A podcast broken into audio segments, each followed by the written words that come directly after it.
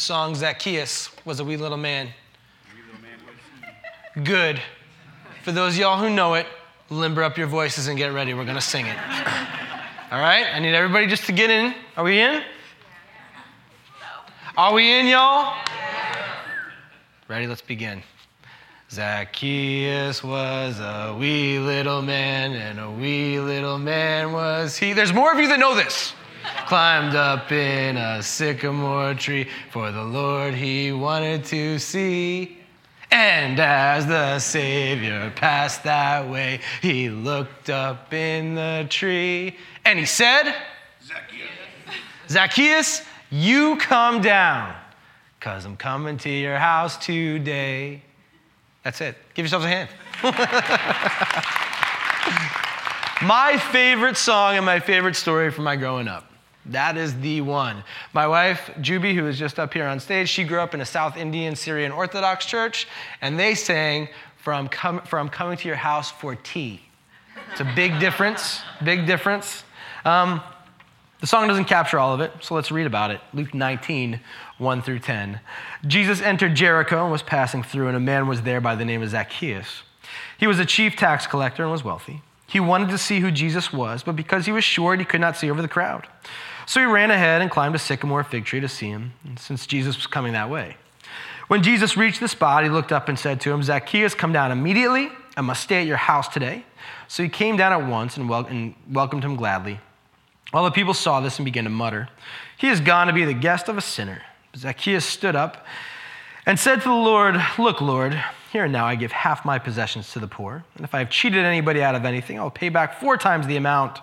Jesus said to him, Today salvation has come to this house, because this man too is a son of Abraham. For the Son of Man came to seek and to save the lost.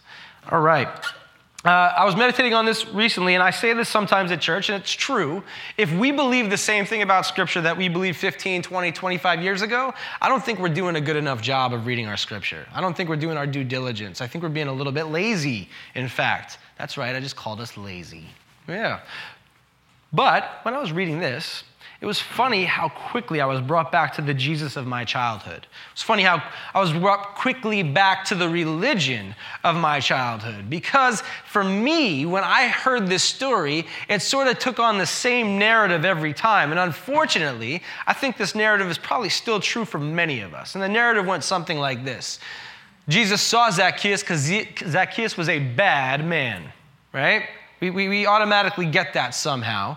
He's a bad man, and because he's a bad man, he's done something wrong. Jesus says, Hey, I want to come to your house to confront you about your badness. What is it that he does? We're not sure. I didn't know when I was a kid. Something. Probably stole somebody's bike. Regardless, Jesus shows up at his house, and Jesus says, Zacchaeus, you're not a good person. Do you know where you're going to go when you die? And Zacchaeus says, No. And Jesus says, Then pray the sinner's prayer. And Zacchaeus says, Okay, I will do it. And he does it, and he's saved, and he's going to heaven. Amen. No, no. None of that happened because that's not a theology that's even in our Bible. That's some stuff we made up later on. All right? That's not true. So, what is this Zacchaeus story really, really about? Well, the problem is I need to get over the idea of personal Christianity first and foremost. Okay, personal Christianity is a good thing. I'm glad that we can say we have a personal Savior. That's not bad.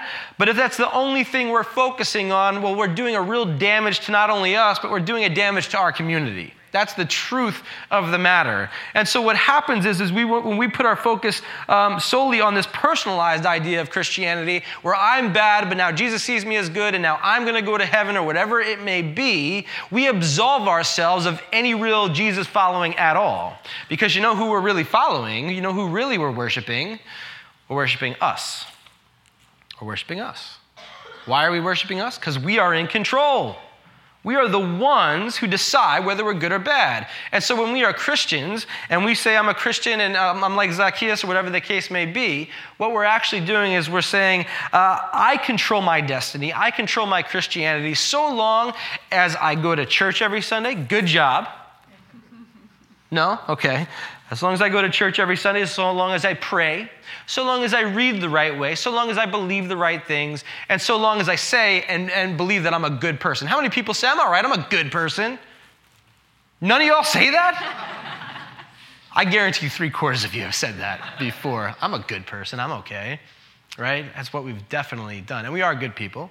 But my point is this my point is, a personal Christianity misses what this Jesus thing and what Christ following is all about. It misses it.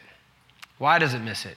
Well, I've said this before, but it is worth saying again because what it does, it takes the onus of responsibility off us when it comes to us communally. And when I'm saying communally, I'm saying like big, um, like, you know, our city, our nation, whatever it might be, right? And so when we think about the issues of our time, when we think about racism, when we think about uh, marginalization of people, when we think about what other big issues are there, immigration, all the things we talk about every week, when we think about those, you know what we're able to do when Christianity is so personal? We're able to say things like this. We can say, well, that's not a social issue, that's a sin issue. How many times have you heard that before? A few people have heard that before. And what are we basically saying? We're basically saying, listen, I'm cool because I sat in a room and I told Jesus I wasn't sure I was going and I prayed the sinner's prayer. Now my sin is forgiven. So I'm absolved and I'm absolved of any responsibility to actually try and make things better. I don't have to because I'm taken care of and if you just were taken care of, then we wouldn't have racism. And we wouldn't have other systems that are broken. And we wouldn't have, uh, you know, you name it, right? We wouldn't have those things. Instead of saying, because I'm a part of the kingdom of God, because God asked me to partner with God in creating peace in this kingdom, this is what religion is all about. I take part in changing systems, right? It's a big difference. Why do we have this? Where do we get this from? Well, I think part of it starts with the way we're thankful thankfulness, gratitude. How many people wake up and are thankful? Good. Way more people than got excited about going to church. anyway, yeah we wake up and we're thankful. That's a good thing, by the way. To wake up and to be thankful is good. Um, to wake up and to be thankful, uh, sociologists have discovered that when you do this, uh, there's this beautiful Jewish tradition of waking up thankful. You wake up and you say, I'm thankful for my body that it still works. I'm thankful that I have running water or water, period. I'm thankful that I have clothes. And when you say this, it changes your brain chemistry. And I recognize it's the third week in a row I'm talking about brain chemistry. Deal with it. It changes it. Changes your brain chemistry. Your brain chemistry, all of a sudden, you become more content. You become happier. People who have gratitude journals. Who has a gratitude journal? Anybody nice? I do too. It's a good thing, right? And people who have gratitude beads or who think through gratitude, you are more content, you are more happy. Uh, now, here's the thing that the same sociologists say. The same sociologists will say, that is great that you do that. But if your gratitude, if your thankfulness is solely personal, at some point, here's what's going to happen to you you are going to become discontent. That's what's going to happen. So long as your gratitude is all about personal, is all about you, you will become discontent with what goes on in the world. Instead of saying, I'm thankful for, you'll start to say things like, Well, I deserve this. Or that wasn't supposed to happen to me, which is true, right? Sometimes things aren't supposed to happen to us, and they do. Or this person should do this for me. All of a sudden, we go from I'm thankful, I'm happy, I'm content, to now I'm discontent. And sociologists will say the main reason that happens, the main reason is because the focus stays on me, us. That's what happens. So, what do we do? How do we remedy that? Well, first we have to name it. Uh, Don Torrance, who's a deacon, he preached on this back in Thanksgiving time, which I'm sure you all remember. And he said this He said, The issue becomes quid pro quo. How many people have heard of quid pro quo before? You've heard of it? Good. It literally translates into something for something. Something for something. I take you to the doctor, you are thankful, and you are going to do something for me. You're going to help me out with something. Where are my parents at? Parents? Just a couple of you? All right. Remember back in the day when it was like, I'll watch your kid. And, and that person was like, Good, I'm thankful. But in the back of your mind, you're like, But you're going to watch my kid soon right? Right? Come on, come on, quid pro quo. Uh, Juby, uh, she taught in China for a year, and her students would give her gifts. And they would say, Here's a gift because we love you. And Juby would say, Thank you. And then she'd get ready for bed that night, and there would be a knock at the door, and it would be her students, and they would say, Tutor us. And she would say, No. And they would say, But we gave you gifts. Right? Quid pro quo, something for something. I want to talk about the 2016 election because it's not controversial. And what I want to say about it is that there's this one, uh, there's this one great quote, really good quote, about how Hillary and, and, and Donald used to be friendly before they ran against one another, right? And so somebody says, You used to be friendly. In fact, Hillary Clinton went to your wedding. You know, why? And to quote it, and I don't have the quote in front of me, Donald Trump said, Well, I gave to her 2008 campaign. And because I gave, she had to come to my wedding, right? Quid pro quo. Something for something. So, this is the way that we live our lives with this idea of something for something. You know where it started? Started with the Roman Empire. How many people have heard of the good old Roman Empire?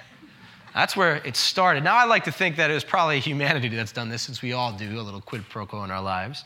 But Roman Empire. Now, the Roman Empire used to say this. Now, listen to this language. They used to say, every good and perfect gift comes from Caesar.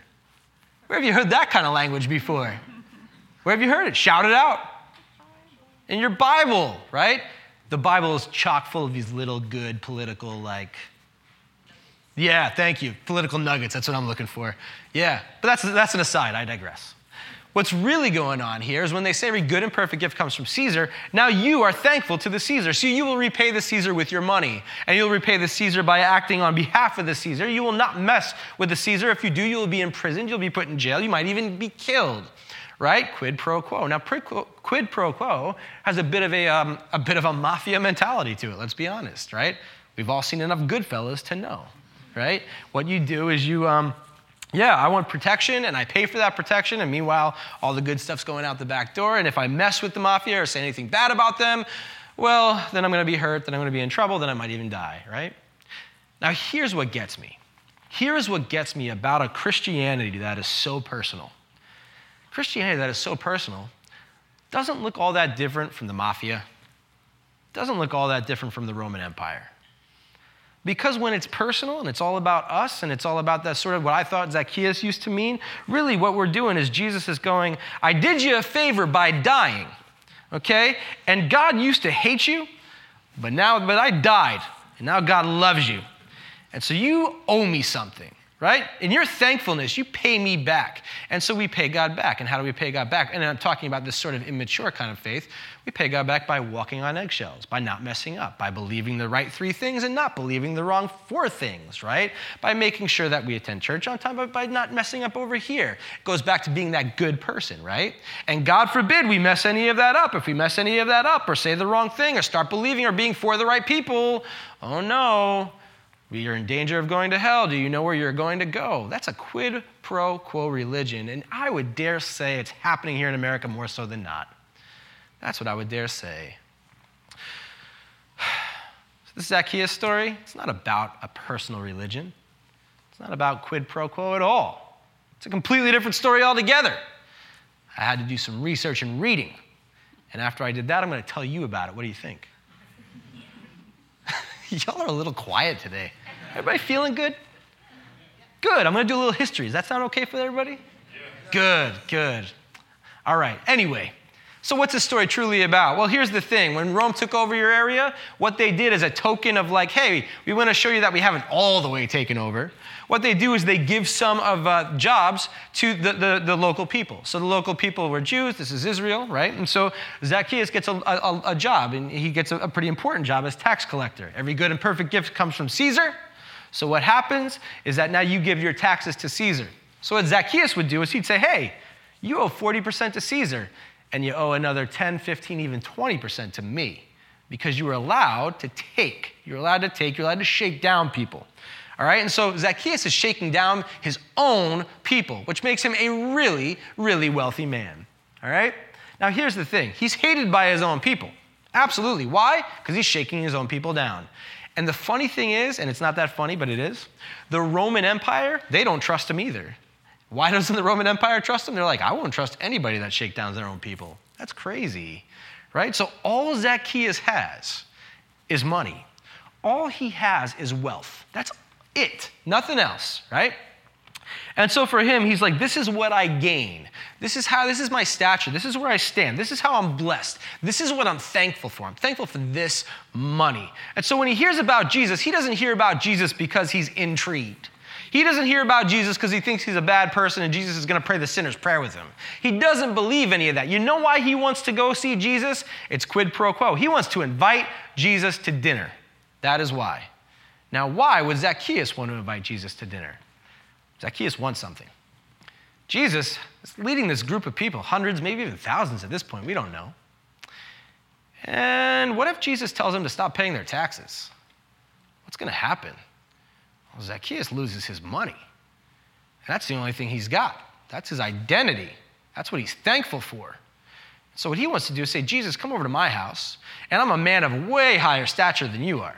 You're down here and I'm up here, and you come to my house, and for that, you'll be thankful that I invited you over. And because you're thankful, quid pro quo. Now you owe me something. And what I want you to do is, I want you to make sure your people never hear the words that they don't have to pay their taxes. That keeps me thankful for my wealth, and it allows you to repay my uh, hospitality, right? That's what happens. Here's what Jesus does. By Jesus saying up front, doing this whole, hey, Zacchaeus, you come down, which by the way, um, I'm going to go out on a limb. I'm going to say that Zacchaeus really wasn't short and really wasn't in a tree. But think about the metaphor here. The metaphor is beautiful, right?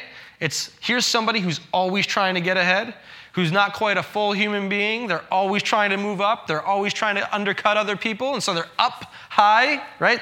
That's sort of what this, this is getting at. And this is what Jesus does Jesus invites himself over. Now, in the Midrash, this is, this is um, what's this? Debated. It's debated. But this is fascinating.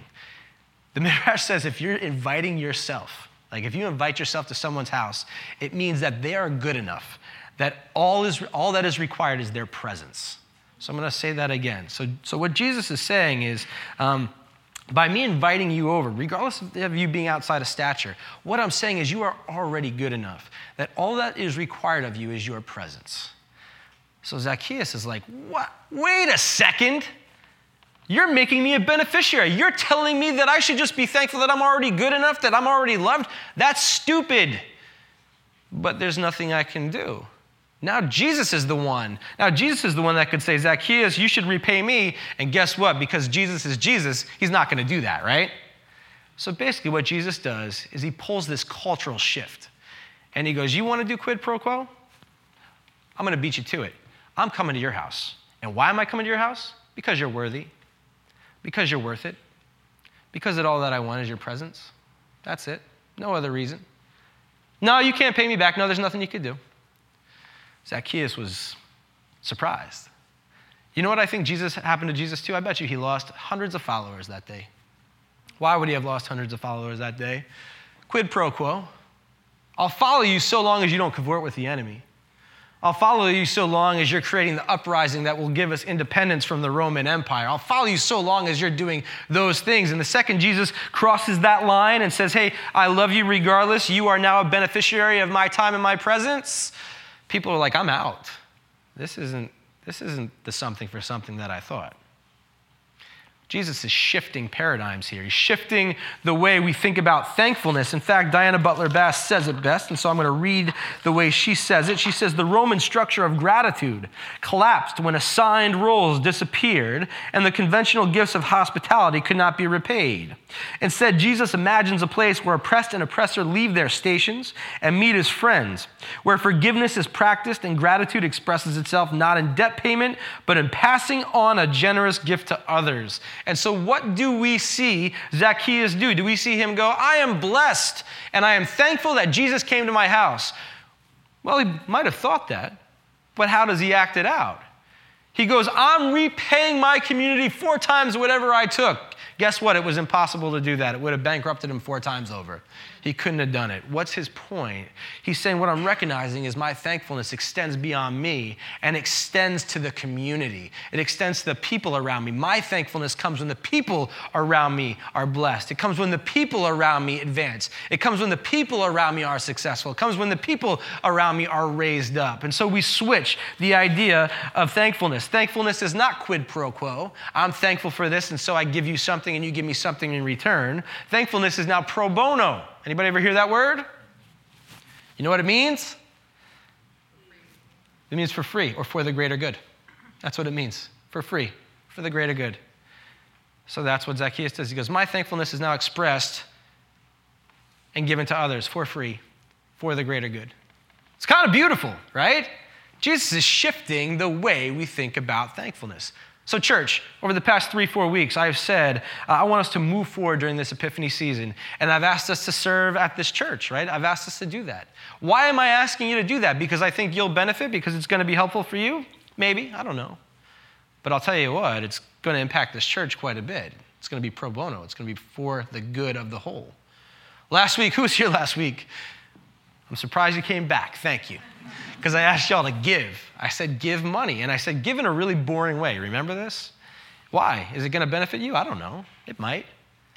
But my guess is it's pro bono, it's for the greater good, benefits us as a community. For that, we can be thankful.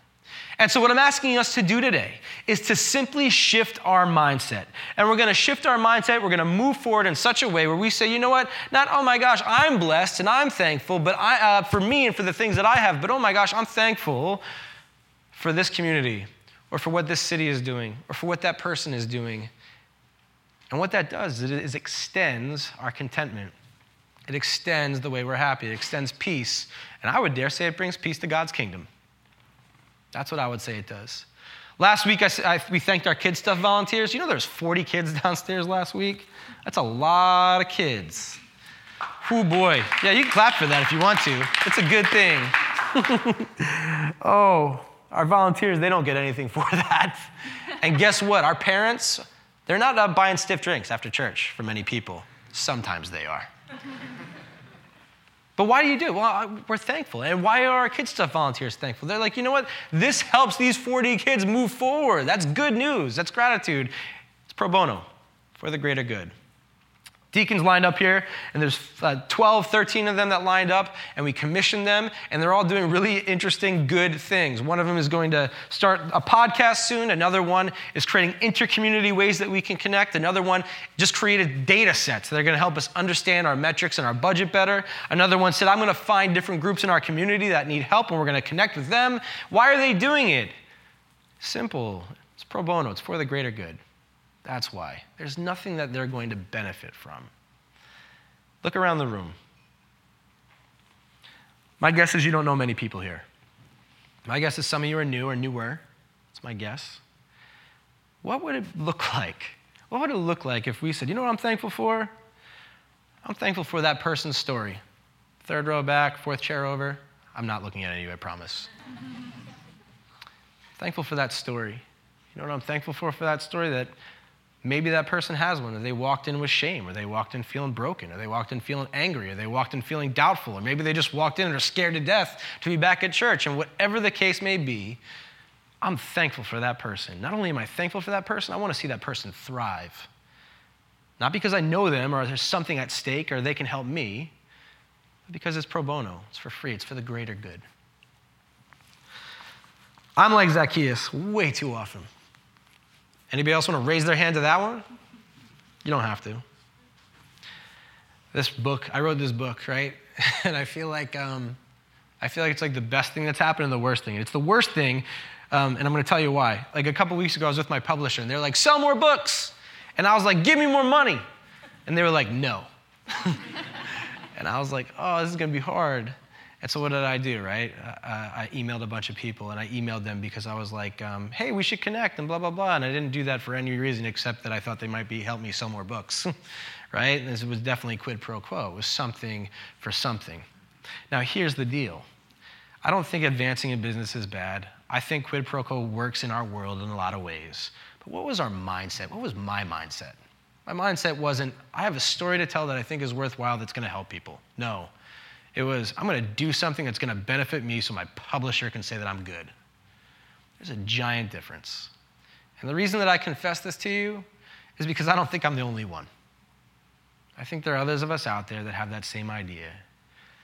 And what if we walk out this door and for this week only, shift our mindset to the mindset, uh, not that there's a Christ and the Christ says, guess what? You, you were hated and now you're, you're loved so long as you don't mess up but a Christ who says, you know what, I walk with you in your pain, I walk with you in your suffering, I walk with you in your celebration.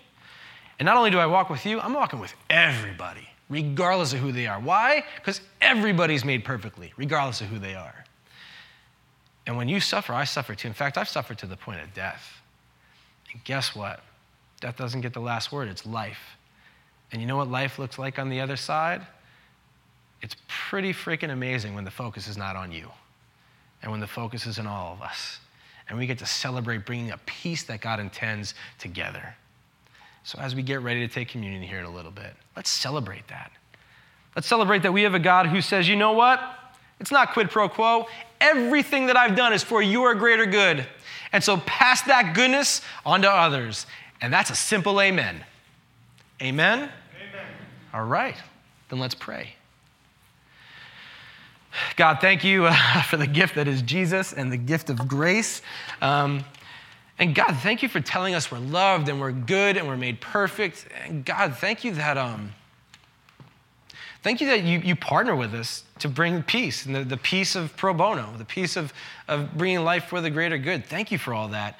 And thank you for the fact that you don't dismiss us when we fail, and we don't bring anything to the table, that you still love us anyway, that we are held by you that we are good in your eyes. Thank you, God. We praise in your name. Amen.